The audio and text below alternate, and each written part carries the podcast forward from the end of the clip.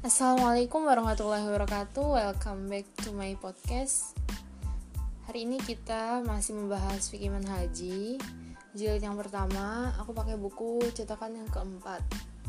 Sudah sampai di halaman 228 Baik sebelumnya mari sama-sama kita berdoa kepada Allah Allahumma alimna ma yanfa'una wanfa'na bima 'allamtana wa zidna ilma. Allahumma arinal haqqa haqqan warzuqna ittiba'ah wa arinal batila batilan warzuqna ijtinabah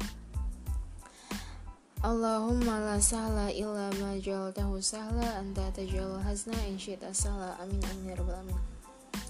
Oke Di halaman 228 ini membahas tentang zakat fitrah. Jadi zakat fitrah itu adalah harta dengan ukuran tertentu yang wajib dikeluarkan ketika terbenam matahari pada hari terakhir Ramadan dengan syarat-syarat tertentu ke atas setiap mukallaf dan orang yang di bawah tanggungannya.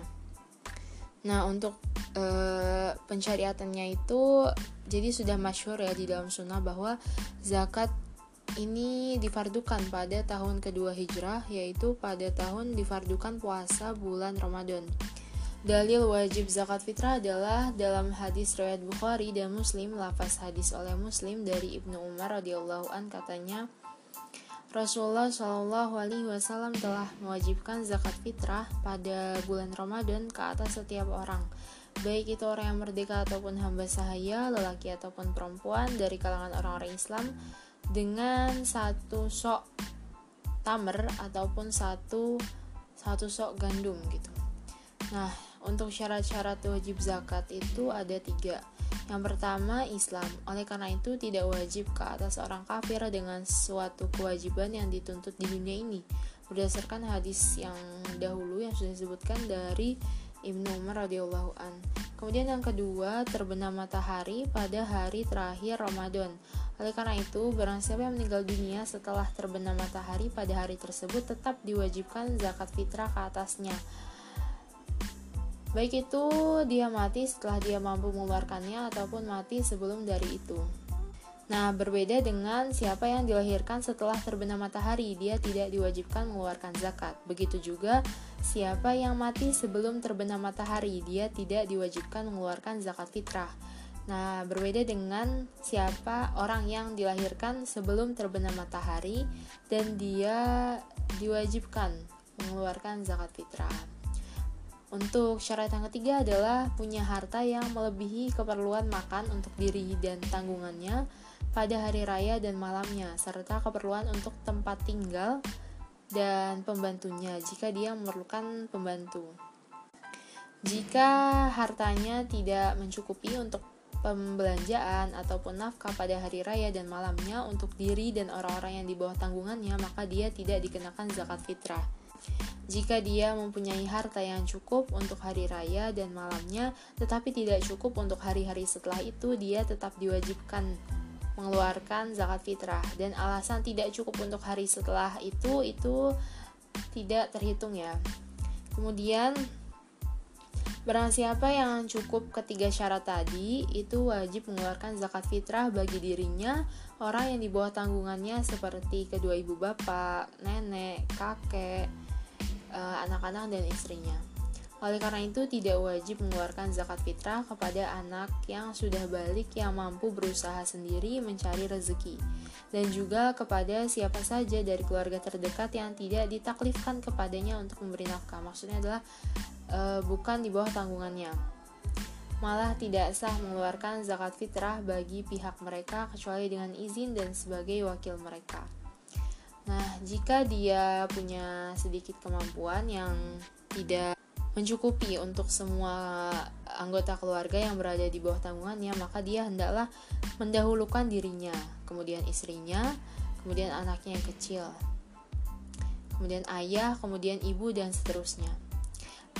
Dan seterusnya anak yang telah dewasa yang tidak mampu berusaha sendiri mencari rezeki. Nah, untuk jenis dan kadar zakat fitrah adalah satu sok makanan utama, makanan pokok bagi suatu negeri yang mukalaf e, bermukim. Ini berdasarkan hadis Ibnu Umar radhiyallahu an yang sudah lalu dan hadis riwayat Al Bukhari dari Abu Sa'id Al Khudri radhiyallahu an katanya, kami telah mengeluarkan zakat di zaman Rasulullah Shallallahu Alaihi Wasallam pada Idul Fitri satu sok makanan. Makanan kami adalah gandum, anggur kering, keju, dan tamar. Nah, satu sok ini diguna yang digunakan oleh Rasulullah ini menyamai empat empat pasokan gitu atau segenggam penuh gitu dan ini tuh e, setara dengan tiga altar ataupun kurang lebih 2400 gram. Nah, makanan pokok di negara kita, maksudnya pengarang, kita di sini pengarang, sekarang adalah gandum. Oleh karena itu, zakat fitrah yang wajib ke atas setiap individu adalah e, sama dengan tiga altar. Dalam mazhab Imam Syafi'i, dia tidak cukup jika dikeluarkan dengan nilai bahkan meski mesti dikeluarkan makanan pokok bagi suatu negeri itu sendiri. Tapi walau bagaimanapun di zaman sekarang itu nggak apa-apa mengikuti mazhab Abu Hanifah dalam masalah tersebut yaitu bisa mengeluarkannya dengan nilai gitu. Ini karena pada hari ini mengeluarkan dengan nilai itu lebih memberi manfaat kepada fakir miskin daripada makanan pokok dan lebih dekat untuk mencapai tujuan yang diharapkan. Nah, untuk waktu mengeluarkan zakat fitrah, waktu wajibnya ini sudah kita sampaikan yaitu mulai terbenim, terbenam matahari pada hari akhir bulan Ramadan. Kemudian waktu boleh mengeluarkannya adalah di sepanjang bulan Ramadan dan hari raya pertama. Kemudian waktu sunnah mengeluarkannya adalah pada subuh di hari raya sebelum keluar untuk sholat hari raya ini dinyatakan dalam hadis Ibnu Umar radhiyallahu an dan juga dalam riwayat Al Bukhari. Begini katanya. Dan baginda memerintahkan supaya kamu menunaikan zakat fitrah sebelum orang ramai keluar pergi sholat. Nah, selanjutnya waktu makruh mengeluarkan zakat fitrah adalah setelah sholat hari raya sampai akhir hari raya. Kalau misalnya dia melewatkannya sampai setelah dari itu, setelah terbenam matahari pada hari raya, maka dia berdosa dan wajib mengkodoknya. Oke, sampai sini dulu tentang zakat fitrah. Sebenarnya masih dikit ya, masih 7 menit, tapi nggak apa-apa. Kita pisahin aja babnya. Setelah ini akan dibahas tentang kurban. Syukron, semoga bermanfaat. Wassalamualaikum warahmatullahi wabarakatuh.